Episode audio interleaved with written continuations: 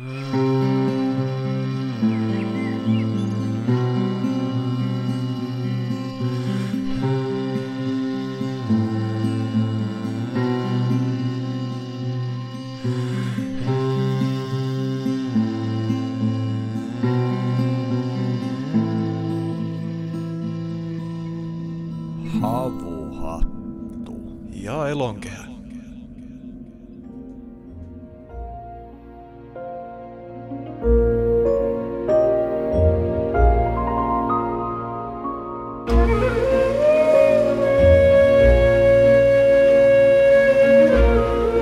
Tervetuloa jälleen Havuhattu ja Elonkehä podcastin ää, lähetykseen. Tällä kertaa ollaan poikkeuksellisesti päiväsaikaan. Nyt on kello pikkasen yli puolen päivänä. Tämä on Havuhatun nauhoituksessa hyvinkin poikkeuksellista.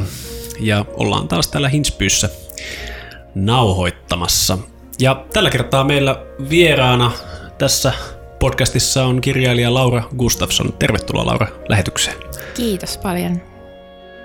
Tervetuloa myös minunkin puolestani. Poli tänne pyörällä. Kerro vähän nopeasti matkan vaikuttimista. Ai matkan vaikuttimista. No ajattelin tulla pyörällä, kun en aja autoakaan.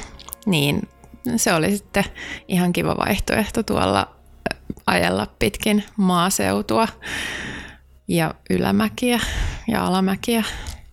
Joo, sehän on mielenkiintoista tulla kaupungista kohti tätä itää, niin kuin tuo Leppäsen Marko, meidän vartiosarja Esoteerinen maantiede jaksossa kertookin, niin, niin hänen tutkimustensa mukaan tämä on perifeerisin paikka koko Suomessa, jos otetaan ö, harppi tuolta päärautatieasemalta 30 kilometriä ö, mihin tahansa suuntaan, eli siinä todella huomaa, varsinkin tuossa kun sit idästä lähtee Vuosaaresta eteenpäin, niin täällä alkaa todella olla maaseutua ja paljon peltoja ja vanhempia metsiä ja, ja tota, ihan tämmöistä niin kuin maalaisromantiikkaakin suorastaan, varsinkin tässä Hinspyyn kylässä. Et arvon kuulijat, jos joskus menette ohi tuosta Hinspyyn kylästä, niin kiinnittäkääpä huomiota siihen, että kuinka moni niistä taloista on edelleen alkuperäisasussaan jostain tuolta ehkä jopa sadan vuoden takaa, että se on aika mielenkiintoista seutua tämä, tämä osa Sipoota. Joo, tämä on tämmöistä viehättävää periferiaa. Mä oon itse kasvanut Mäntsälässä ja se, no on sielläkin varmaan omat puolensa sitten viehättävyyttä, mutta on se, se on kyllä aikamoista periferiaa se. Tämän uusimman Ilonkehälehden teema on tarina. Niin minkälaisia tarinoita sinulle, Laura, kerrottiin siellä Mäntsälässä sun lapsuudessa? No, mulle ö, on aina luettu hirveän paljon, tai ainakin näin mun vanhemmat on jälkeenpäin kertoneet. On mulla vähän tällainen muistikuva, että joo, mutta mä oon ollut semmoinen tyypillinen lapsi, joka hyvin monotonisesti pitää niin kuin jostain yhdestä kirjasta ja sitten sitä täytyy lukea uudestaan ja uudestaan. Et ehkä Huomaat heti, jos siellä on tehty virheitä tai on jotain ja se Totta kai, joo. joo. Mutta niitä mä en välttämättä muista niin hyvin, että ehkä siis tämä nyt ei ole kauhean tällaista niin kuin upeaa ja ihanaa, kun puhutaan tälleen tarinoista ja tälleen myyteistä ja sitten sit mä silleen, mä ajattelen telkkaria, että miten mä oon niin kuin kasvanut telkkarin kanssa ja millaisia tarinoita se on mulle, mulle välittänyt, mutta mutta turha sitä varmaan on, on, on kieltääkään, että et, et kyllä ne niinku television välittämät tarinat on olleet mulle lapsuudessa paljon niin kuin, ö, läheisempiä kuin varmaan mitkään kirjat tai sadut tai mitkään semmoiset. Niin niitä, niitä voi omaksua omatoimisesti, kun ei vielä osaa lukea itse. Siihen ei tarvitse sitä niin kuin vanhemman jatkuvaa niin kuin aktiivista panosta. Joo, ja sillä mä varmaan opin kuitenkin lukemaan, että oli, oli pakko lukea niitä tekstejä, että tajuu mitä siellä tapahtuu.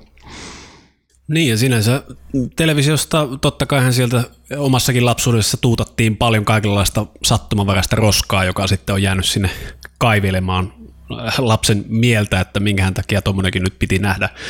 Mutta sitten taas toisaalta onhan siellä näytetty aika upeitakin juttuja. Mulla nyt ensimmäisenä tulee mieleen tämä Nukkumatti Pikkukakkosesta, tämmöinen itä-saksalainen, äh, tota, oliko se nyt sitten vaha, vahasta tehty nukke tai joku tämmöinen. Ja tavallaan, että se pystyy myös välittämään se televisio tavallaan tämmöistä niin kuin aika maagistakin maailmaa. Eli se ei ole pelkästään semmoisen niin kerskakulutuksen ää, moottori, joka, joka ainoastaan niin kuin sylkee tämmöisiä ikäviä ja, ja tota, ajallemme tyypillisiä ää, niin kuin ilmiöitä, vaan, vaan sieltä todella, vaikka nyt mietin sitä nukkumattia, että mulle se tavallaan avasi uudenlaisia näkökulmia esimerkiksi nukkumiseen ja uneen.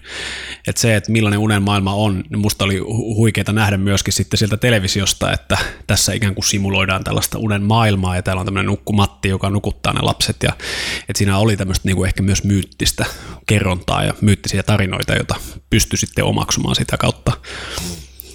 Televisiolle helposti annetaan semmoinen maine, että siinä ei ole mitään hyvää, mutta voi siinä ollakin.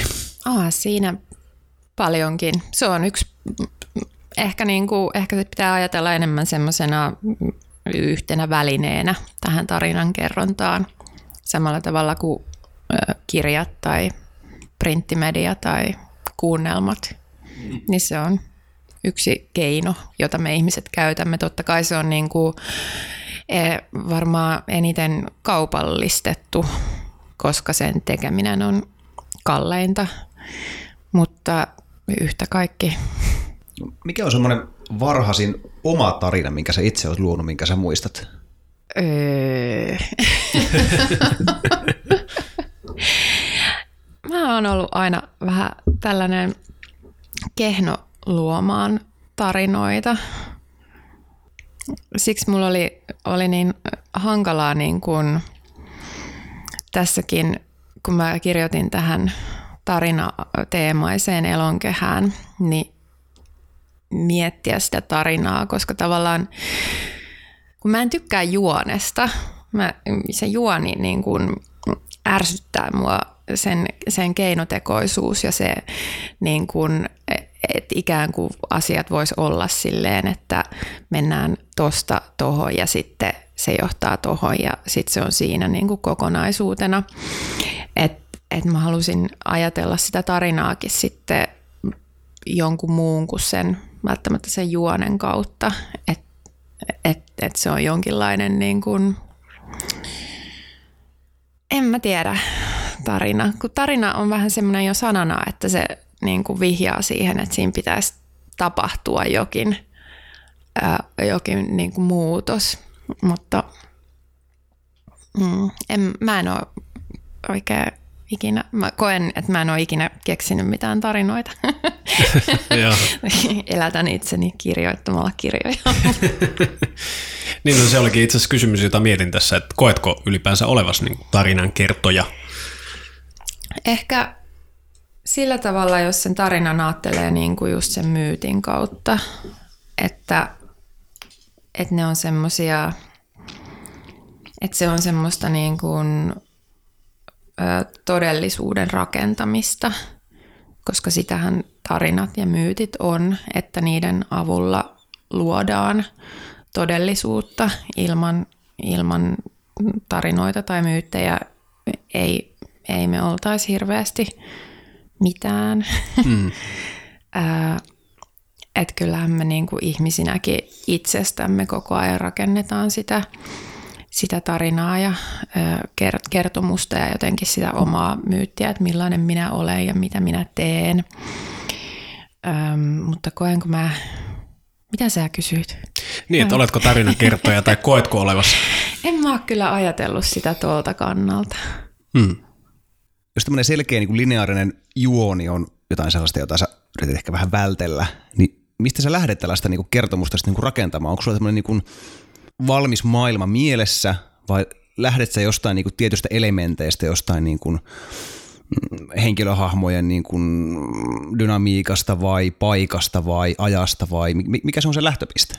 Mä oikeastaan rupean kirjoittamaan aina jostain kysymyksestä että mulla on joku kysymys mielessä, niin kuin esimerkiksi mun uudessa kirjassa Rehabissa se oli kysymys onnellisuudesta ja hyvästä elämästä, että, että miten, että voisiko se hyvä elämä olla jotain muutakin kuin se, että pyritään kasvattamaan koko ajan meidän elintasoa. Ja kun varsinkin kun tiedetään, että, että niin kuin onnellisuus ja elintaso ei niin kuin loputtoman pitkään me korreloi keskenään, niin että minkä takia, minkä takia sitten niin kuin sitä elintasoa pyritään kasvattamaan koko ajan, vaikka se tapahtuu sitten jo sen onnellisuudenkin kustannuksella. Ja tuommoinen ehkä vähän niin kuin monipolvinen kysymys oli siinä. Ja ää, aina niin kuin niiden kirjojen kautta eniten niin pyrin pohtimaan jotain, jotain teemaa tai kysymystä, mikä mua kiinnostaa tai mihin mä haluan selkoa omassa päässäni. Ja useinhan siitä ei synny välttämättä mitään ö, kovin selkeää vastausta, vaan se vaan johtaa niin kuin uusiin, uusiin kysymyksiin ja ö, uusiin näkökulmiin, mutta se riittää.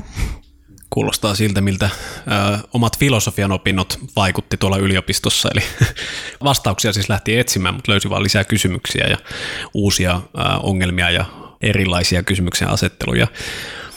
Um, Tuossa Elokehän lehdessä on Mikko Kallion sivulla oli tämmöinen artikkeli kuin lajien välisestä rakkaudesta ja siinä mun mielestä hän aika hienosti kiteyttää tarinoista jotain, jotain perustavanlaatuista voisin häntä lainata. Eli hän sanoi, että Tarinat ja tarinan kerronta ovat kulkeneet mukanamme aina. Ne ovat kaiken kulttuurin perusta. Ilman tarinoita ei olisi meitä sen enempää kuin minuakaan, saati muita. Olemme eläinlaji, joka on jatkuvasti, jonka on jatkuvasti kerrottava tarinaa itsestämme itsellemme. Uusio termi homo narrans, kertova ihminen, on osuva. Myös sinä olet osa lähes kahdeksan miljardin ihmisen tarinaa. Tämä suuri tarina jakautuu lukemattomiksi inhimillisiksi osatarinoiksi. Vasta näiden tarinoiden peilissä näemme itsemme. Kerromme itsemme yksilöiksi, yksilöiksi ja erikoista kyllä myös ihmisiksi. Maailmankirjallisuuden klassikot ovat arvostettuja siksi, että niiden ajatellaan kertovan tämän ihmistarinan mahdollisimman oivaltavasti. Siksi kirjailijoilla on hyvin tärkeä rooli. Tuosta erityisesti tuosta viimeis, viimeistä kahdesta lauseesta mulla itsellä avautuu aika paljon ajatuksia. Eli äh, jos, miet, jos mietin vaikka omaa kasvutarinaa, niin mulla esimerkiksi kirjailijat on ollut just niitä, jotka on kertonut tavallaan, äh, pystynyt avaamaan semmoista niin kuin inhimillisyyden peruskysymyksiä. Äh, ja sä oot kirjailijana myös selvästikin pureutunut näihin, nyt kun tuossa äh, luin tai itse asiassa kuuntelin tätä Korpisoturi-kirjaas, niin siinähän e-, esimerkiksi niin kuin otettiin todella tämmöiset niin kuin aivan niin kuin selviytymiseen liittyvät peruskysymykset käsittelyyn. Onko tämä semmoinen teema, johon, johon sä huomaat palava siinä tämmöiset niin kuin aivan, aivan, aivan tärkeimmät kysymykset, mitä ihmiselämään liittyy? No joo, koska mitä mitä se kannattaisi mitään vähemmän tärkeitä kysymyksiä pohtia toisaalta. Mm. Että, että jotenkin ainahan ne on ne, on ne niin semmoiset asiat, mitkä, tai kysymykset, mitkä herättää itsessä jonkinlaista niin kuin vastakaikua tai intohimoa, niin voi uskoa sitten tai kuvitella, että ne herättää myös toisissa. Ja lopultahan toi kirjojenkin kirjoittaminen on semmoista, että ei sitä niin kuin itselle tehdä, vaan se on pyrkimys kommunikoida toisten kanssa ja jakaa jotain omaa semmoista omaa tarinaa. Tai ehkä se on, voi olla sitten jonkinlaista semmoista, niin kuin, mä mietin, että mistä se tulee se ajatus, että miksiköhän minun tarinani olisivat jotenkin semmoisia niin, kuin niin olennaisia, että, että ne niin kuin ansaitsisi tulla jaetuiksi. Mm. Tämä on taas tämä piste, missä niin kuin päätyy kyseenalaistamaan koko ammatinvalintansa ja kaiken. Ei ollut tarkoitus. Joo, mutta siis ymmärrän, uh. ymmärrän kyllä sen niin kuin pohdinnan vaikeuden, koska siis, ja just tuo, että, että miksi juuri niin kuin nämä mun tarinat olisi niitä, jotka kertoo jotain niin kuin syvempää ihmisyydestä ja näin. Uh, se, minkä just kun mainitsin tuon Korpisoturikirjan, niin oli mielenkiintoista ihan sitten, kun kirja oli päätöksessä, niin kuin kerroit, että, että mistä kaikkialta olet saanut niin oikein vaikutteita siihen ja niin kuin innostusta ja ja tota, ihan käytännön niin kuin ohjeita, miten kirjoittaa, niin siitä tavallaan äh, mun mielestä oli mielenkiintoista, että siitä tuli, se olikin tavallaan niin kuin yhteisöllinen projekti, jossa itse asiassa oli muitakin ihmisiä, jotka pohti niitä samoja kysymyksiä, ja että sä käytit tätä yhteisöä sitten hyödyksi siinä, siinä kirjoittaessa, että se ei ollutkaan itse asiassa enää pelkästään niin kuin sun luoma tarina, vaan, vaan yhdessä luotu, vai kokisitko, että se meni näin? Joo, ehdottomasti, että kyllähän niin kuin esimerkiksi Elonkehä-lehti tai julkaisu mua niin kuin inspiroi paljon ja löysin siitä hirveän paljon tietoa just liittyen tuohon korpisoturin maailmaan ja kun siihen uppauduin, mm, että et, et eihän ne ikinä ole semmoisia jotenkin pelkästään siitä omasta itsestä lähteviä ää, niin kuin hankkeita, vaan vaan kyllä se aina niin kuin kaikki, kaikki, muu, kaikki muu kulttuuri, ajattelu, taide, mm, filosofia, keskustelut, kaikki vaikuttaa ja tulee sinne, vuotaa sinne niihin, niihin kirjoihin, että et, et se, tuntuukin, se tuntuu jotenkin niin hullulta välillä, että et, et kirjat ajatellaan niin, niin kuin sen yhden jotenkin sellaisen taiteilijan tai kirjailijan niin kuin neronleimauksina, että et ne on niin kuin pelkästään hänen ja siinä on vain hänen nimensä siinä kirjan kannessa ja ikään kuin kukaan muu ei olisi sitä niin kuin ollut mukana luomassa, kun eihän se niin todellakaan mene, että, että kaikkihan täällä tapahtuu ö, yhdessä yhteiselossa toisten toisten kanssa ja, ja kaikki ajatukset vuotaa toisiinsa ja ihmiset vuotaa toisiinsa. Ja, mm-hmm. mm. Joo, ja tuossa lainauksessa, minkä tuossa Mikko Kallion sivulta luinkin, niin, niin siinä tavallaan just korostetaan esimerkiksi, että, että Kallion sivu on esimerkiksi sitä mieltä, että, että vasta niin kuin peilaamalla muihin itse asiassa näemme itsemme, eli se on mun mielestä mielenkiintoinen ajatus, koska tarinoiden kauttahan me ollaan kasvettu tähän maailmaan, eli jos mietin vaikka omaa lasta, niin et, et hänelle pitää tarinan muodossa kertoa, että mitä tässä maailmassa oikein niin kuin tapahtuu, kun joka päivä on uusia asioita, joihin on vaikea suhtautua, niin on ollut sukupolvia ennen meitä, jotka on kertonut tietynlaisia tarinoita, joita me voidaan hyödyntää sitten esimerkiksi niin kuin avaamaan tämän elämän todellisuutta ja luomaan ehkä semmoista yksilöllisyyttä, että mikä mun paikka on tässä osana tätä niin kuin suurempaa tarinaa. Parhaat tarinat on sellaisia, jotka toimii niin kuin ilman, että ne on sidottu mihinkään paikkaan tai kulttuuriin tai aikaan. Että kuka tahansa, joka, joka niin kuin jollain tavalla identifioi itsensä ihmiseksi, niin ymmärtää, mitä siinä tarinassa niin kuin kerrotaan. Että pystyy niin kuin samaistumaan siihen pelkästään sen niin kuin inhimillisyyden kautta. Mm-hmm. se on, se on niin kuin näillä, näillä niin kuin suurilla, ikonisilla maailmankirjallisuuden klassikoilla niin kuin yhteistä, jos, jos tälleen voi typistää. Joo, joo, ainakin itse on huomannut kyllä, että ei tarvi, tai siis tavallaan, että jos kirjailija on tosi, tosi tota, taitava siinä, mitä tekee ja, ja ehkä myöskin kokenut voisi varmaan olla yksi, koska silloin kun on kuullut muiden ihmisten tarinoita, niin voi olla myös helpompi kirjoittaa sellainen, niin, niin hän voi olla kotoisin vaikka Indonesiasta ja silti käännettynä toki, mutta, mutta sitten pystyy niin kuin tavoittamaan, että mitä hän haluaa kertoa niin kuin ihmisyydestä.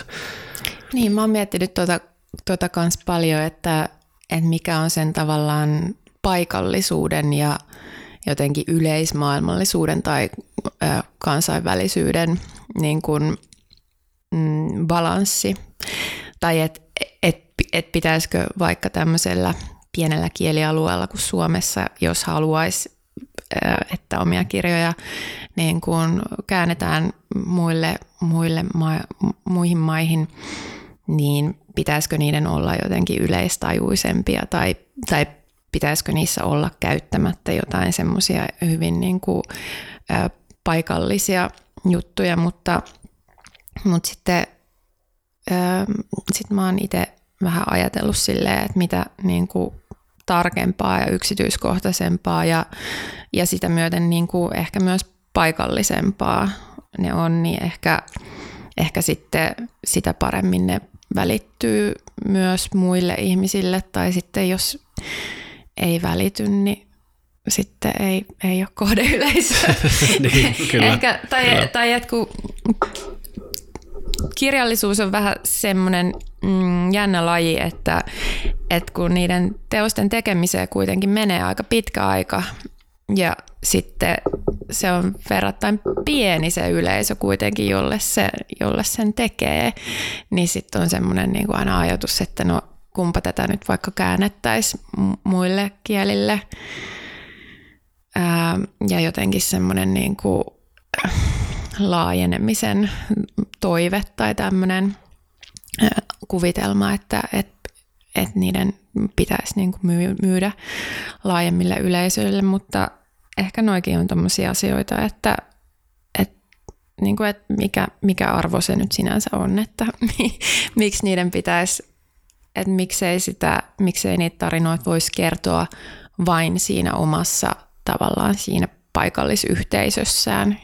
No jos se on sellainen asia, mihin sä niin kun, et varsinaisesti niin kun kiinnitä huomiota, että kuinka se niin kun kääntyy se tarina muiden kulttuurien tai muiden kielten yleisölle, niin mutta kiinnitätkö huomiota siihen, että jatkuvasti kasvava määrä ihmisiä ei lue sitä sun kirjaa, vaan ne kuuntelee sen. Ja sehän on formaattina aika lailla erilainen. Toki siinä on se äh, tulkkina se, se niin kuin lukija, jo, jolla on paljonkin, paljonkin niin kuin tekemistä sen, sen niin kuin, toki sen tekstin elon herättämisen kannalta, että, että kun se tulee, tulee puhuttuna ulos, mutta kiinnitä siihen kirjailijana mitään huomiota.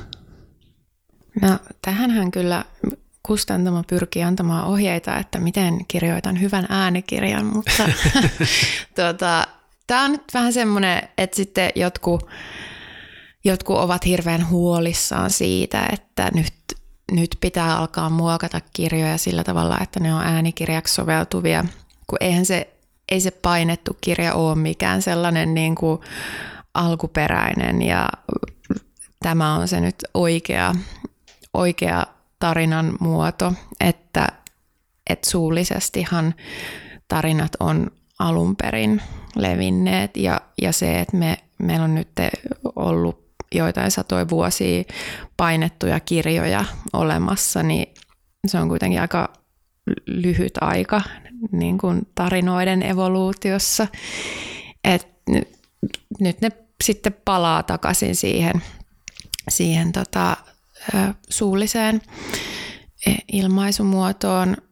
Onhan se tietysti sit siinä tulee se, että, että sillä lukijalla on aika paljon valtaa siihen, että miten hän tulkitsee, koska hän on taas, kun tavallaan se on ihana se suhde niin kuin kirjailijan ja lukijan välillä just silleen, että siinä on vain se kirja välissä, koska koska se on niin kuin, se jättää niin paljon tulkinnan varaa ja mielikuvituksen varaa sille lukijalle, että sitten se on taas yksi tulkitsija siihen väliin, joka pienentää sitä mahdollisuutta siihen oman mielikuvituksen käyttöön lukijalla, kun siinä on se mm, tulkitsija tai puhuja.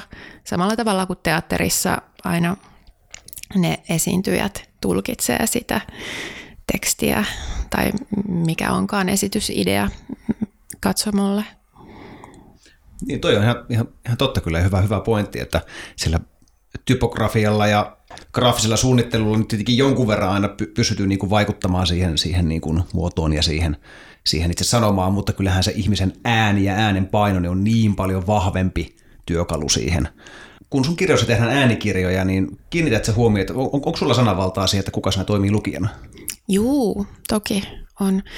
Ö, tässä Rehabin kohdalla mietittiin paljon sitä, että, että kun siinä on ö, kolme puhujaa tai kolme ääntä siellä kirjassa, mm, kolmea erilaista tekstityyppiä, että miten, miten sitten ratkaistaan tämä äänikirjan kohdalla, niin niin ehdotin sitten sitä, että, että siellä olisi kolme lukijaa. Ja käytiin keskustelua siitä, että millaisia ääniä toivoisin, että, että heillä voisi olla ja miten ne voisi sitten erottua toisistaan. En ole itse kuunnellut sitä äänikirjana, mutta on kuulemma ihan onnistunut. mutta siellä on tosiaan sitten kolme lukijaa näitä tekstejä tulkitsemassa. Harvinaista ja se kyllä herätti huomiota heti, kun itse olin kirjaa kuuntelemassa – mutta tämä teema on, on hyvin kiehtova, minkä mainitsit tuossa, että miten lyhyt aika itse asiassa tämä kirjoitetun tekstin aika on. Ää, mitä on noita tämmöisiä muinaisia viisausperinteitä tutkinut, niin siellä on yleensä niin kuin merkki korruptiosta, jos joudutaan alkaa kirjoittaa jotain ylös. Eli se on ihan niin kuin, mennään huonoon suuntaan. Eli oli sitten kyse Kreikasta, esimerkiksi Sokrates, ää, ainakin Platonin kirjoituksissa ko- kovin sanoin ää, niin kuin Suomi tätä ää, uutta muotia kirjoittaa asioita ylös. Ja, ja esimerkiksi Etelä-Aasiassa on ollut tämä sama probleema, ja Suomessa. Sinänsä niin kuin jos miettii meidän kalevalaista perinnettä, niin, niin se on ihan itsestään selvää, että ennen vanhaa Kalevalaa niin sitä ei todellakaan kukaan kirjoittanut ylös, vaan se meni silloin suusta suuhun ja sukupolvelta toiselle sille luontevasti, että siinä isä kirvesvartta veistäessä lauleskeli ja äiti niin kuin muissa askareissaan lauleskeli ja näin poispäin. Eli, eli tavallaan me, meillähän on meidän, aika, äh, niin kuin meidän ajalle on tyypillistä se, että jos joku juttu on semmoinen, mikä on kestänyt sukupolven tai pari tai ehkä viisi sukupolvea, niin me ajatellaan, että tämä on, tähän täytyy olla se ainut oikea tapa tehdä asioita, mutta eihän se välttämättä ole. Ja ehkäpä onkin niin, että itse asiassa lukeminen ei ole meille luonteva tapa omaksua tietoa, ja se, että me kuunnellaan nykyään podcasteja ja äänikirjoja ja sun muita, on itse asiassa meille paljon luonnollisempi tapa äh, niin kuin sisäistää asioita. Ja sen on itse huomannut, en ole siis mikään niin kuin lukemisen fani, vaikka paljon luenkin, ihan vaan siksi, että sitä materiaalia ei ole tarjolla muuta kuin kirjamuodossa, mutta nyt kun on huomannut, että ottaa esimerkiksi äänikirjat mukaan, niin siis niin kuin sisäistää moninkertaisen määrän ää, ajatuksia ja tietoa ja vaikka mitä, kun se on niin kuin kuunneltuna. Mä en itse voi yhtyä tuohon, koska mä en muista yhtään mitään. Ihan sama, että onko mä lukenut vai kuunnellut sen, mutta se kaikki, kaikki vaan sekoittuu jotenkin. Ehkä siksi niin mä kirjoitan noita kirjoja, että, et, tai nimenomaan fiktiota, että mulla jotenkin tapahtuu semmoinen, mun pää on niin kuin sellainen tehosekoti, johon niin kuin heite, heittelen kamaa sisään ja sitten se tulee semmoiseksi jonkinlaiseksi sössöksi siellä. Mutta tuohonhan liittyy ö, myös se just, että et niinku on tämmöinen ajatus, että ikään kuin joku versio tarinasta olisi se oikea ja tavallaan totta, ää, kun ne on painettu. Kun sitten taas tarinathan niin kuin on fiktiota. Ne lähtökohtaisesti on niin kuin, valetta tai ei, ei totta. Ja, ja sitten se on mun mielestä hyvin ongelmallista myös, niin kuin, kun ajatellaan, että et, et on joku versio jostain myytistä, mikä on se, niin kuin se alkuperäinen ja todellinen versio. Et musta oli ihanaa silloin, kun mä kirjoitin mun esikoiskirjaa Huorasatua, kun mä tajusin sen, niin kun, että mitä mä voin käyttää e- eri niin kun, kulttuuria, mytologioita, ja mä voin käyttää niitä ihan just niin kuin mä haluan, koska niin niitä on tarkoitettu käytettäväksi. Että et niistä on lukuisia eri versioita ja, ja mä voin tehdä niistä oman version ja se on ihan yhtä totta kuin mikä tahansa muukin. Ja, ja tavallaan sitten just semmoiseen niin kuin, kirjaimelliseen tai alkuperäiseen tulkintaan uskominen, niin, niin se on jotenkin se on semmoista niin kuin fundamentalistista ja, ja, ja se johtaa aika niin kuin vaarallisiakin juttuihin. Tai just se, että vaikka, vaikka jotain niin kuin sellaista tarinakokoelmaa kuin raamattua ruvetaan, ruvetaan lukemaan kirjaimellisesti tai tulkitsemaan sieltä silleen, että kun tässä sanotaan näin, niin tämä on totta niin kuin, kun eihän se, eihän se nyt herranen aika ole sille. että ne, niin kuin, niiden kuuluu muuttua, niiden kuuluu elää. Muuten jos ne tarinat ei, ei jatka elämäänsä, niin nehän jos ne kivettyy, niin ne on kuolleita. Kyllä. Ja mun mielestä hy- hyvän tarinan tällainen niin kuin, uh, tärkeä elementti on niin kuin kerroksellisuus. Että sitten pystyy niin kuin, tavallaan eri, eri elämänvaiheessa ja eri niin kuin, ikäryhmät ehkä ehkä pystyy tuota, niin kuin löytää sieltä erilaisia juttuja siitä samasta tarinasta. Että niin kuin monissa lastensaduissa on, on niin kuin, sellaisia juttuja, joita lapset ei tajua, mutta taas vanhemmille ne avautuu ihan eri tavalla. Ja parhaimmillaan niitä tasoja saattaa olla en, enemmänkin kuin se kaksi. Mitä te olette mieltä tällaista äh, kerroksellisuudesta? No mä itse asiassa uskon, että näin, itse, näin näitä tarinoita on käytetty opetuksen välineenä, eli kullekin ikä ajalle on oma tapansa ymmärtää se sama tarina. Mm. Eli mm, mikä nyt voitaisiin ottaa esimerkiksi vaikka, no otetaan nyt sitten tätä läheltä Kalevala, että joku sammon taonta, niin sitä kerrotaan jollekin pikkupojalle ja siellä lyötiin seppälyö ja sitten taisteltiin ja oli sota ja hurjat joukot siellä ja sitten ehkä hän samaistuu johonkin sankariin siellä ja tai kenties ja sitten kun tullaan vähän vanhemmaksi, niin sitten ehkä sanotaan, että täällä on itse asiassa symbolinen merkitys taustalla, eli me itse asiassa puhutaan taivaan kannesta ja siellä on tähdet ja tähtien liike ja aikakausien muotoutuessa tähdetkin liikkuvat ja me halutaan ikuistaa se näihin tarinoihin ja näin poispäin. Eli, eli siellä todella on niin kuin useammanlaisia kerroksia. Ja sitten riippuen siitä, että onko valmis vastaanottamaan jotain syvämerkityksiä, niin sitten avataan sitä ja sitä varten tietenkin tarvitaan hyvää opettaja.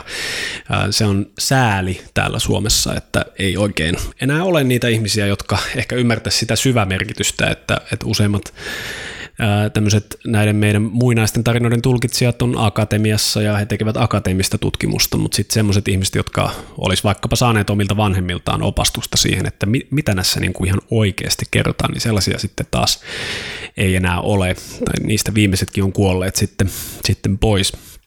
Mikä ei tarkoita tosin sitä, etteikö näitä merkityksiä olisi mahdollista tavoittaa uudelleen, mutta sitten pitäisi hakea aakkoset jostain ennen kuin, ennen kuin se on mahdollista. Joo, ja ehkä just näihin syvämerkitysten tai niihin perehtymiseen ei, ei välttämättä mitenkään hirveästi kannusteta tässä ajassa, että, että enemmän niin kuin kannustetaan siihen, että ottaisit mahdollisimman paljon tietoa vastaan, ikään kuin määrällisesti paljon, eikä sillä tavalla, että pääsisi siihen tietoon syvemmälle. Et tietysti just se, että kun niitä tarinoita on niin valtavan paljon, mutta, mutta sitten onhan se kauhean tyydyttävää toisaalta, kun lukee tai vaikka niin kuin katsoo vaikka jonkun TV-sarjan uudestaan, niin miten paljon uusia asioita siitä avautuu. Jos ei avaudu, niin sit se on kyllä aika, aika huonoa, koska, koska sitten, sitten se on kyllä todella ohuesti tehty, kun kyllähän ihmismieli pyrkii aina niin kuin löytämään, löytämään niitä, niitä kerroksia ja, ja uusia merkityksiä ja, ja semmoisia niin kätkettyjä mm, salaisuuksia, joita, joita niissä tarinoissa on. Ja ihanaa muuten, kun sä ajattelit tuota Kalevalaa, sitten mä itse ajattelin Frozenia. siis mulla ei vaan niin paljon kokemusta Frozenista, että tämä Kalevala on ollut tämmöinen ajankohtainen tässä. Mutta siis sinänsä tuohon tosi tärkeä pointti, että siis no Harry Potter on mun mielestä hieno esimerkki siitä, että siis se vaikuttaa tämmöiseltä lasten sadulta, mutta kun me lähdetään tutkimaan, että millaisia symboleja tämä kirjailija on siinä käyttänyt, niin nehän on tosi mielenkiintoisia symboleja, jotka kaikuu sieltä menneisyydestä tai Tarusormusten herrasta tai mikä tahansa, mikä on tosi suosittu näinä päivinä, niin siellähän on, on niin kuin ihan selvästi paljon elementtejä, jotka tulee vanhoista vanhoista tarinoista. Jotkut näistä lastensaduista äh, on saattanut huomata jopa, että kaikuja tulee niin kuin vanhimmasta tarinasta, mitä me tiedetään Gilgameshin epikasta asti jostain niin kuin 4-5 tuhannen vuoden takaa. Ja sitten, wow, hei hetkinen, että tämä lause, mikä sanottiin jossain lasten piirityssä, tähän kuulostaa ihan samalta kuin se, se mitä siellä Gilgameshin tabletissa kerrotaan. Eli Eli sinänsä niin kuin mun mielestä nämä ei ole vähempi arvoisia tarinoita.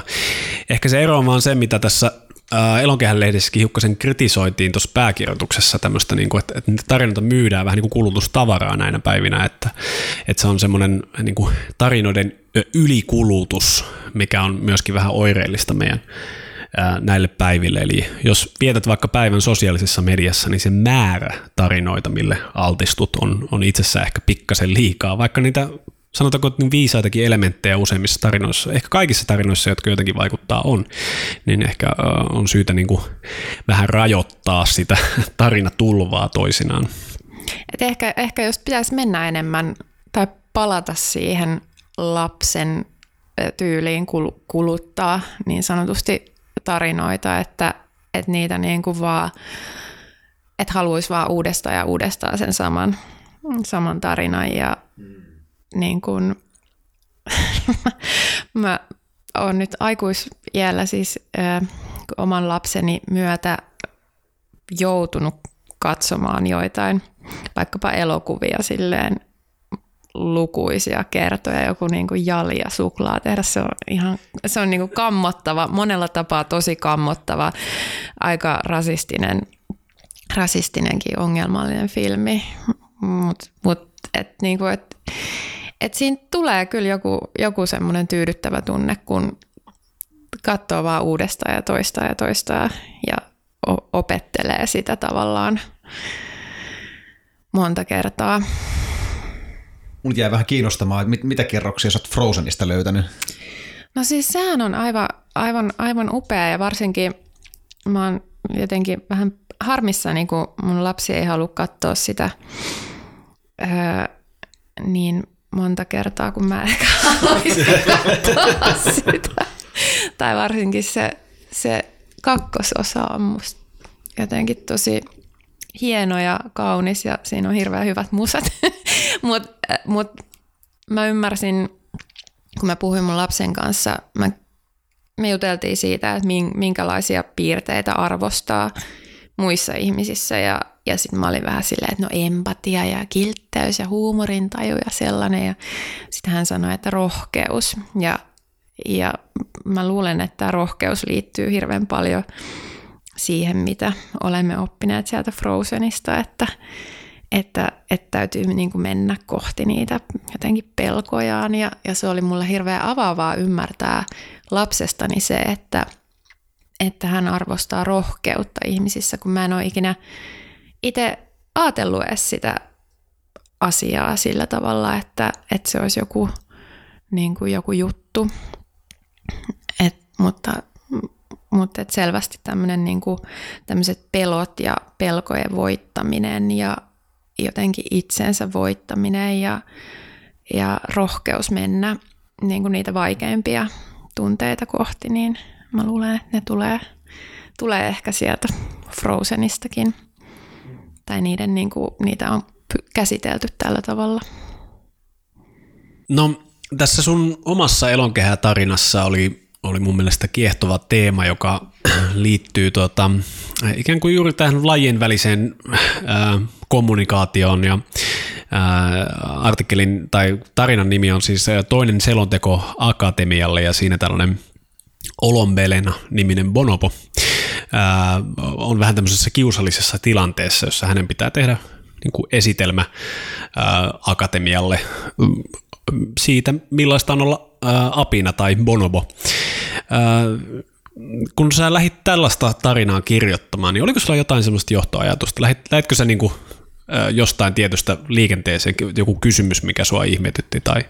Um, no mä oon paljon lukenut ja kuunnellut podcasteja liittyen niin kuin näihin tapoihin, jolla ihmiset on opettaneet simpansseja ja bonoboja, korilloja kommunikoimaan ihmiskielellä kanssaan erilaisten laitteiden välityksellä. ja, ja että miten paljon oikeastaan sitä semmoista tutkimusta onkaan tehty. Ja, ja miten valtavan kiehtovaa se on. Ja sitten kuitenkin siinä on semmoinen, että – minkä mä pyrin tuomaan myös tuohon novelliin, niin se, että et, et me ei välttämättä oikeastaan, että vaikka me kuultais, kun ne muunlaiset eläimet puhuvat, niin se ei niin kuin, me ei olla valmiita ottamaan sitä vastaan, sitä heidän niin kuin kykyään ajatella ja ää, heidän kykyään näkökulmaan.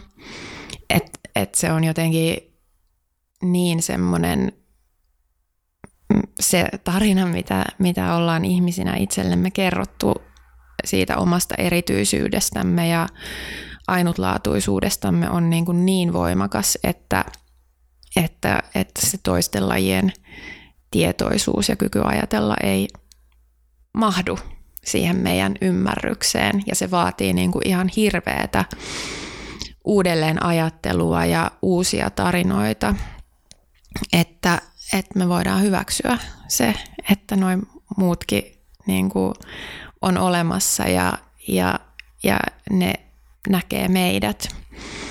Ja toki tuohon tohon sitten, mm, tuohon ton Bonobon, häntä on pyydetty esittelemään sinne tai kertomaan siitä aiheesta, että millaista on olla apina.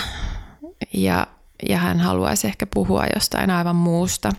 Niin tämä toki liittyy siihen, niin kuin, mitä, mitä niin kuin, minkä on naisena kohdannut ja minkä, mikä uskon, että, että monet vaikkapa niin kuin vähemmistöt tai ää, jotenkin niin kuin vähemmistöiksi tai marginalisoidussa ryhmissä olevat ihmiset joutuvat kohtaamaan, niin, niin se, että, että tavallaan se, mitä heiltä aina pyydetään, on se tavallaan kertomus siitä, että millaista on olla sinä.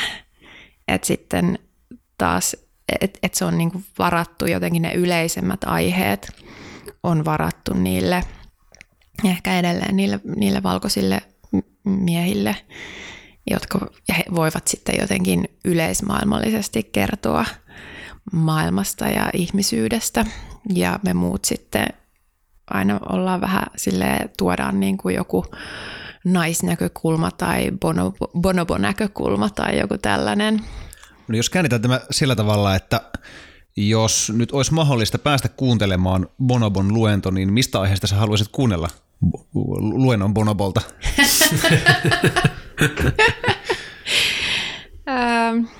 no kuule. Sehän on tietysti, siis onhan se ihan totta, että kyllähän siinä eh, niin kuin hirveän paljon kiinnostaisi just se, että, että millaista on, on olla hänen, hänen kehossaan ja aistia maailma hänen aisteillaan, mutta toisaalta onhan se niin kuin kaikissa, ka, jokaisessa toisessa aina se, niin kuin, minkä pitäisi olla se mielenkiintoisin asia, että miten sinä näet tämän maailman, miten sinä aistit tämän maailman. Öm, niin. Tämä on teema, joka on noussut äh, joskus, joskus aina esiin, esiin niin kuin tämmöisenä ehkä spekulaationa, että millä tavalla eläimen mieli toimii, onko eläin kykenevä sanallistamaan samalla tavalla, toimiko eläimen mieli samalla tavalla kuin, kuin ihmisen mieli. Eli se on, mä ehkä olisin jopa vähän skeptinen sen suhteen, että toimiiko. Jos me mietitään eläinten kykyjä, millaisia kykyjä eläimillä saattaa olla, esimerkiksi linnut konkreettisesti näkee maan magneettikentän. Ja jos sun aistit kykenee näkemään maan magneettikentän, niin esimerkiksi se, miten me nähdään, on aika yksiulotteinen lopulta verrattuna siihen. Tai miten valaat pystyy kommunikoimaan tuhansien kilometrien päähän äänellään. Ei meillä ole mitään. Ehkä nykyään Skypen avulla saattaa tämä kyky olla, mutta siis niin kuin luontaisesti ei ole. Ja, ja jos me luotaisiin semmoinen just ajatusleikki, että, että kyettäisiin niin kuin kääntämään todella heidän, heidän niin kuin mielensä toimintaa, niin mä luulen, että he menettäisivät bonoboudestaan jotain hyvin keskeistä jo siinä, että se käännettäisiin se heidän mielensä toiminta meille ymmärrettävään muotoon.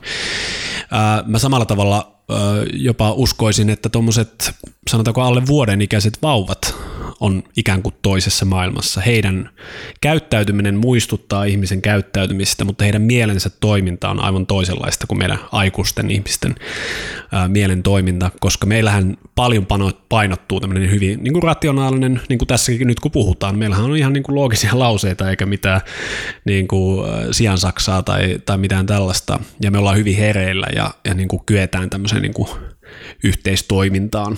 Ja me ehkä vähemmän arvostetaan semmoista niin kuin passiivista, tai no ei edes välttämättä passiivista, mutta semmoinen, mikä muistuttaa sitä, kun mulla on unessa, eli, eli semmoista vähän niin kuin epäloogista ja rönsyilevää ja sivuttain menevää epälineaarista tapaa hahmottaa.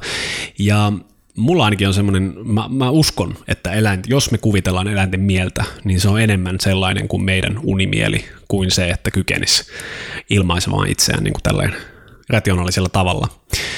No, toihan, tai siis, että et mä itse en koe mielekkääksi, tota, että puhutaan eläimistä, koska siis mikä on eläin, tai että et, et eihän sitä voi sillä tavalla ajatella, että, että se on ihminen, on ihminen ja sitten siellä toisessa, toisella puolella on ne koppakuoriaiset ja delfiinit ja bonobot ja jotenkin ajatella, että, että he olisivat jotain yhtä ja samaa joukkua, kun eivät ole. Että Aristoteles olisi eri mieltä tästä. Aristoteles oli väärässä niin monessa asiassa, että mun mielestä hänen, hänen niin kuin relevanssinsa on täysin silleen, että voidaan sivuuttaa Aristoteleen tuota, pohdiskelut. Ää, niin, kyllähän siis ää, bonobot ja simpanssit on niin hirveän lähellä ihmistä, että, että tota, et, et siinä vaiheessa, kun ruvetaan pohtimaan kieltä, niin, niin, niin siinä tulee ehkä olennaiseksi se kulttuuri, missä, missä nämä kukin näistä lajeista elää.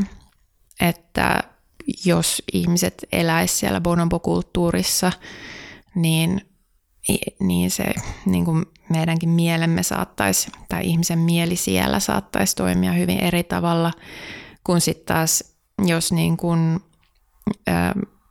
kädellisiä isoja ihmisapinoita elää täällä, muita isoja ihmisapinoita elää täällä meidän ihmisten, ihmisten kulttuurissa, niin, niin kyllähän heille sitten kehittyy ihan eri tavalla se kyky ajatella ja nähdä maailmaa ja ö, ymmärtää niin kuin kulttuurisia käytänteitä ja sääntöjä, että et, et kyllähän varmasti se mieli alkaa toimia hyvin samalla tavalla sitten. Et, et varmasti niin kun voi olla hyvinkin, hyvinkin kiinnostavia keskusteluja sitten, mutta totta kai se on aina se, että et, et me niin kun, ihmiset on jotenkin lähetty siitä, että niiden muiden täytyy opetella meidän kieltä, eikä niin, että me opeteltaisiin muiden, muiden kieltä. Että vaikka, vaikka niin kuin jotkut delfiinit ja valaat on ollut hirveän kärsivällisiä ihmisten suhteen silleen, että ne on niin kuin just, että, että kun miettii, että miten niin kuin uskomaton se niiden kommunikaatio niin kuin kyky ja ne keinot kommunikoida toistensa kanssa on ja miten, miten se niin kuin kaikuluotain toimii ja miten se muodostaa kuvia heidän päähänsä tai aivoihinsa. Ja että et, et se kieli on niin, kuin niin jotenkin menee niin, kuin niin toiselle tasolle kuin tämä ihmisen, ihmisen kieli, niin, niin sitten he ovat kuitenkin niin kuin vaivautuneet jotenkin tulemaan vastaan ja kommunikoimaan ihmisten kanssa. Ja vähän niin kuin tulee jopa semmoinen olo, että ne niin kuin jollain tavalla vähän säälii ihmisiä, valaat ja, tai jotkut, jotkut valaat ja, ja, ja jotkut delfiinithän on niin kuin ollutkin hyvin kiinnostuneita ihmisten kanssa kommunikoinnista, vaikka sitten se usein on koitunut heille vähän niin kuin haitaksi. Niin ehkä noista niin kuin ihmisen ja eläimen välisestä kommunikaatiosta ehkä niin kuin toimivin esimerkki mun mielestä tulee just tuolta niin kuin apinamaailmasta. Tai tarkoitan sillä tavalla toimivin, että, että niin kuin mm, muutamat apinalajit on pystynyt oppimaan viitto, ihmisen niin kuin viittomakieltä. Ja mä en ole ihan varma, että kuinka niin kuin monimutkaisia keskusteluita tällä on niin kuin pysytty, pysytty niin kuin käymään, mutta mä oon ymmärtänyt, että tämä on tavallaan ollut semmoinen niin syvin linkki tämä niin kuin viittomakieli, mitä on pystytty rakentamaan niin kuin ihmisen ja ihmisen ja elämän väliseen kommunikaatioon.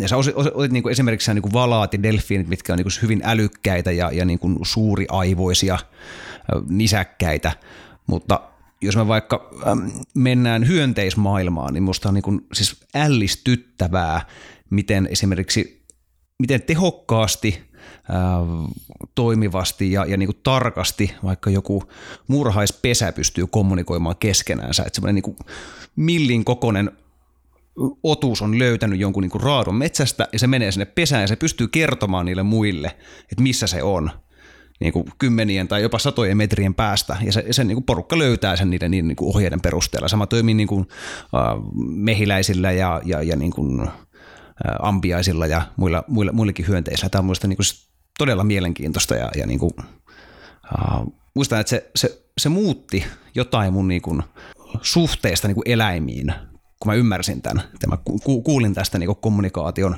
moninaisuudesta. Joo, tämä tähän niin kuin pienten hyönteisten ja muiden kyky kommunikaatioon on, on, on suorastaan ällistyttävää. Mm-hmm. Ja tästä kauniisti mun mielestä Marko Leppänen kirjoitti tässä Karkupesän taistelussaan. Siitä tuli mieleen jopa ää, nämä Henry David Thorean kuuluisat äh, muurehais-sotakertomukset. Toisaalta, todella, todella hieno tarina kyllä. Joo, ja toisaalta siinä myös tuli mun mielestä hienosti esiin se, että miten raadollista se on se hyönteisten kuin muidenkin eläinten elämä. Eli e, eihän heillä ole esimerkiksi moraalia siinä mielessä, että esimerkiksi taistelun välttäminen olisi jollain tavalla eläinmaailmassa ää, niin kuin hyve, jota kohti pyritään, niin kuin ehkä ihmisten elämässä enemmän voi ollakin. Mm, tuo oli kiehtova, mitä sanoit tuosta, että niin kuin, jos me hämärretään hiukkasen sitä, että onko ihmistä ja eläintä vai pitäisikö puhua vain eläimistä, jotka on vain erilaisia – Toisaalta villilapset on semmoinen teema, joka, jonka kautta tätä voi tutkia myös tätä näkökulmaa, koska mä edelleen puolustasin tätä näkemystäni siitä, että eläimen mielen taso on erilainen kuin ihmisellä. Ei siis missään nimessä hu- huonompi, heikompi tai alempi arvoisempi, vaan enemmänkin ehkä siitä näkökulmasta, että nämä villilapset, jotka on kasvanut eläinten kanssa ja sitten äh, useimmiten alle 10-vuotiaana sitten ovat löytäneet tiensä ihmisten äh, keskuuteen, niin heillä heillä esimerkiksi kielinen ilmaisu, useimmilla heistä itse asiassa ei ole koskaan ää, tullut sille tasolle kuin heidän niin kuin muilla samanikäisillä ää, kaveruksilla, mutta monet heistä on pärjännyt luonnossa yksin ilman ilman ihmisiä tai eläimiä. Eli he reagoi hyvin nopeasti, vaikka jos oksa räsähtää, mutta räjähdykseen taas sitten ei reagoi juuri laisinkaan. Eli, eli selvästikin se, että on pikkuvauvasta asti kasvanut eläinten kasvattamana, muokkaa tietynlaisen mielentason, joka ei selkeästi ihan suoraan me yhteen sen suhteen, miten ihmisten parissa kasvanut ihminen ää, käyttäytyy ja millainen niin kuin mielen toiminta hänellä on. Joo, mä kirjoitin tuosta aiheesta mun tokassa romaanissa Anomaliassa juuri näistä villilapsista, jotka tosin siis valitettavasti ne on aika kiisteltyjä ne useimmat tarinat tämmöisistä muiden lajien kasvattamista ihmisistä, mutta, mutta jos nyt ajateltaisiin, että, että tällaisia tapauksia olisi, niin eihän se ole ihme, että, että heidän niin kuin kykynsä käyttää ihmiskieltä on vähäisempi, koska en mäkään osaa puhua vaikka jotain Kiinaa, kun mä en ole kasvanut siellä, missä sitä puhutaan. Et, e, ja, ja sitten, että he on kasvaneet vielä niin kuin, nämä nyt on vielä niin kuin ihmiskulttuureita, mutta että jos on kasvanut vaikka susikulttuurissa – niin onhan se hyvin erilainen kuin ihmiskulttuuri, vaikka ei ehkä ihan sitten kuitenkaan niin erilainen kuin mitä, mitä me tykätään ajatella, mutta, mutta siellä niin kuin aivan toisenlaiset asiat on, on merkityksellisiä. kuin sitten tämmöisessä niin kuin, missä tosi iso ero on myös se, että et, et me ollaan niin kuin erittäin domestikoituneita me ihmiset täällä, vaikkapa täällä Hinspyyssä, niin et, et se domestikoituneiden eläinten mukaan lukien nyt meidät, niin kulttuuri on tosi erilaista kuin niillä niin kuin, tavallaan luonnon varaisilla tai, tai niin kuin tämä ilmaisu, että metsä jätettiin luonnon armoille, niin luonnon armoille jääneillä lajeilla.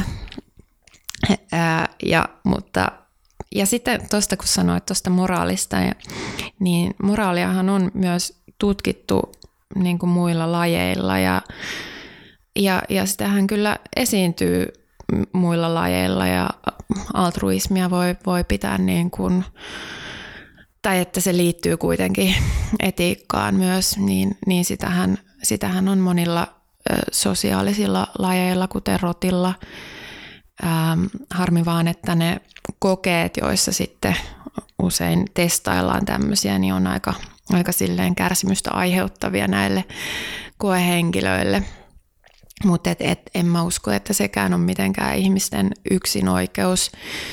Ja, ja sitten kun sanoit tuosta, että, että pyritään välttämään taistelua, niin ihan oikeasti katsoa, että mitä, mitä maailmassa tapahtuu, mitä ihmiset puuhaa ja miten on niin kuin, miten, miten monissa kulttuureissa tai monissa, monissa ihmisyhteisöissä valitaan yhä johtoon semmoinen sotaisa ää, vanhempi uros, joka, joka niin kuin pyrkii vastakkainasetteluun ja konfliktiin ja on valtahakuinen ja, ää, ja aiheuttaa niin kuin hirveätä kaaosta ja sekamelskaa siellä niin kuin yhteisössään ja sotia ja taisteluita ja kärsimystä ja eriarvoisuutta, niin, niin, niin kyllähän tämä meidänkin laji on aika tällainen, että et, et niin kuin toi ö, tarinani tai novellini Bonobo juuri pohtii sitä, että miten heidän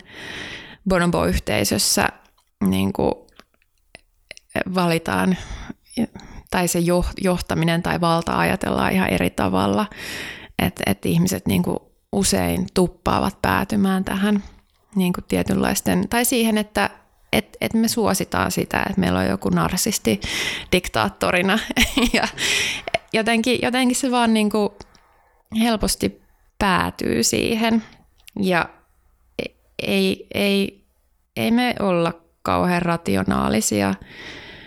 Eikä se rationaalisuuden nyt välttämättä, niin kuin, ei sen tarviskaan olla mikään semmoinen arvo, mihin pitäisi pyrkiä. Joo, itse siis toivoisin, että oltaisiin vähemmän rationaalisia useinkin, koska järki on ö, työkalu, joka voi johtaa turmioon. Ja me voitaisiin varmastikin ottaa oppia sieltä meidän unien maailmasta ja passiivisuuden ja mielen syvempien kerrosten niin kuin avautumisesta. Eli ei, ei välttämättä ole mikään ihmisen mittari, jos on erittäin rationaalinen, looginen, vaan itse asiassa mun mielestä ehkä päinvastoin. Mm. Silloin niin kuin toimintamalliltaan muistuttaa enemmän konetta kuin ihmistä. Paitsi, no niin varmaan, mutta sitten toisaalta se voisi olla kyllä parempi maailma hirveän monille, että et kun miettii, että mitä ihmiset tekee, vaikka joku niin kuin, ihan jo pelkästään joku niin kuin lihansyönti ja maidonsyönti ja kaikki tällainen, niin kuin, että miten paljon kärsimystä se aiheuttaa ja siinä ei ole mitään niin kuin eläin, eläintuotannossa ei ole mitään rationaalista, se on täysin irrationaalista toimintaa. No. Ja kaiken päätteeksi vielä tuhoatan koko meidän mestan täältä. Mutta niin. mä tuossakin joudun pikkasen vähän laittaa kampoja tähän vastaan, koska mun mielestä se on, se on esimerkiksi kun kävin vierailulla Tanskassa yhdessä Euroopan suurimmista teurastamoista, josta ehkä tässäkin podcastissa on joskus kertonut, niin, niin se mikä siellä ällistytti oli juuri sen rationaalisuus. Itse asiassa koneet johti sitä tehdasta siinä määrin, että koneiden piti tarkistaa ihmisten tullessa sisään, että he ovat tarpeeksi esimerkiksi hygienisia pääsemään sinne sisään. Ihmisen vaikutus oli minimoitu. Eli vaikka joku siellä haluaisi mennä sabotööriksi tai mitä liian, se on täysin mahdotonta, koska se kone kuljettaa sitä sillä tavalla, että neljän minuutin sähkökatko oli kulma aiheuttanut koko tehtaan pysähdyksen niin kuin kahdeksi viikoksi. Eli, eli tässä suhteessa mun mielestä tämmöinen lihan massatuotanto esimerkiksi on mun mielestä rationaalisuuden huippu. Mutta, mutta kun siis, mä tarkoitan sitä, että siinä ei ole mitään järkeä. Siis, että se on täysin järjetöntä toimintaa ja vaikka se on koneistettu ja, ja automatisoitu, niin siinä ei silti ole mitään järkeä, koska ei, ei ihmisten tarvitse syödä lihaa.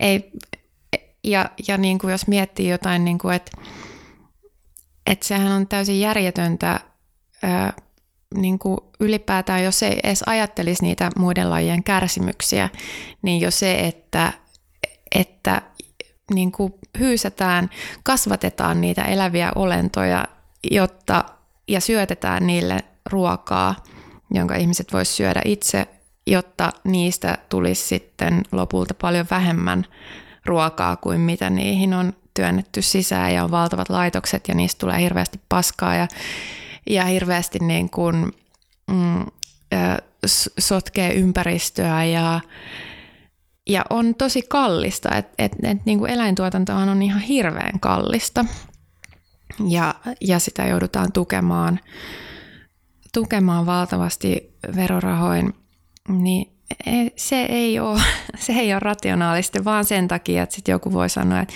no mutta kun minä tykkään syödä lihaa – ja, ja se on niin kuin se ainut perustelu, että minä tykkään tästä, niin ei toi, toi on niin, kuin niin kaukana mistään järkevästä kuin olla ja voi. Että et sillä tavalla niin kuin sehän olisi, että voi kun oltaisikin järkeviä.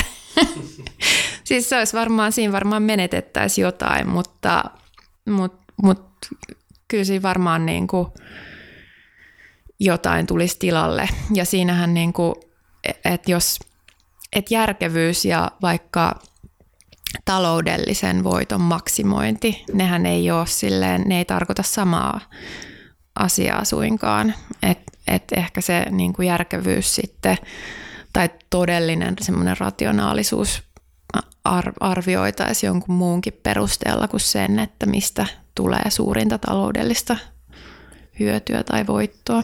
Joo, ja mä ehdottaisinkin, että jotta järjen työkalua voidaan käyttää hyvin, ensimmäisenä olisi syytä selvittää, että kuka minä olen, miksi minä olen täällä.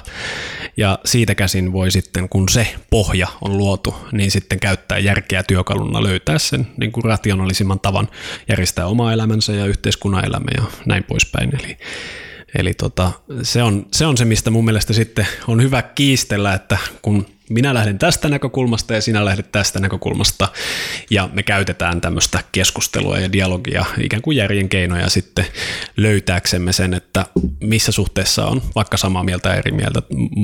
Mun näkemyksen mukaan yhteisörakentaminen lähtee niin kuin näistä, näistä lähtökohdista. No, tässä jaksossa ollaan mun mielestä päästy aika mielenkiintoisella tavalla ää, näihin ikään kuin elämän peruskysymyksiin ja nimenomaan ehkä siihen myöskin, että millaista tarinaa tänä aikana kerrotaan ja ehkä myöskin muinaisina aikoina on kerrottu. Ähm, kerro vielä Laura tähän loppuun, että mistä tätä sinun uusinta teostasi voi, voi hankkia ja mitäs muuta sulla nyt on tässä pöydällä? Oletko kenties kirjoittamassa jo seuraavaa?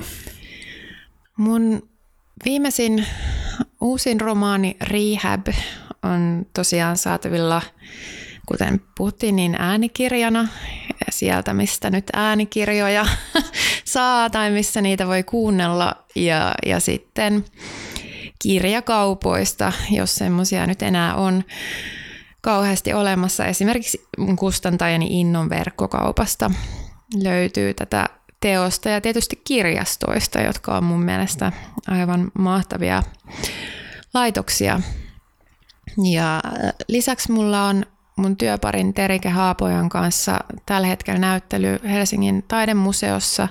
Se on tammikuuhun asti Museum of Becoming, jossa on myös erittäin yhteisöllistä, tai se on erittäin yhteisöllinen teos, että siellä kuullaan monia monien ihmisten ääniä ja, ja, ja ne teokset on syntyneet monien ihmisten ajattelusta.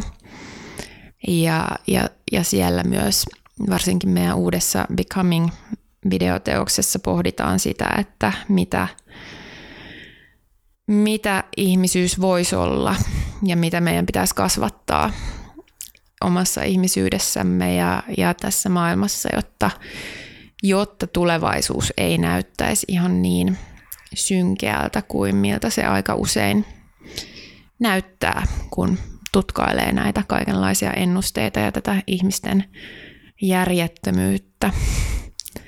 Ja, ja olen myös alkanut kirjoittaa nyt uutta teosta tai alkanut pohtia, hahmotella sitä hyvin, hyvin varovaisesti ja, ja siinä, siinä sitten jälleen, jälleen pohdin näitä muita lajeja ja suhdettamme heihin. Kuulostaa hyvin mielenkiintoiselta. Kiitos kun tulit meille vieraaksi tänne Havuhattu ja Elonkehä podcastin lähetykseen tänne Hinspyyhyn. Lämmin kiitos Laura vielä vierailustasi. Kiitos paljon, oli ihana olla. Mm.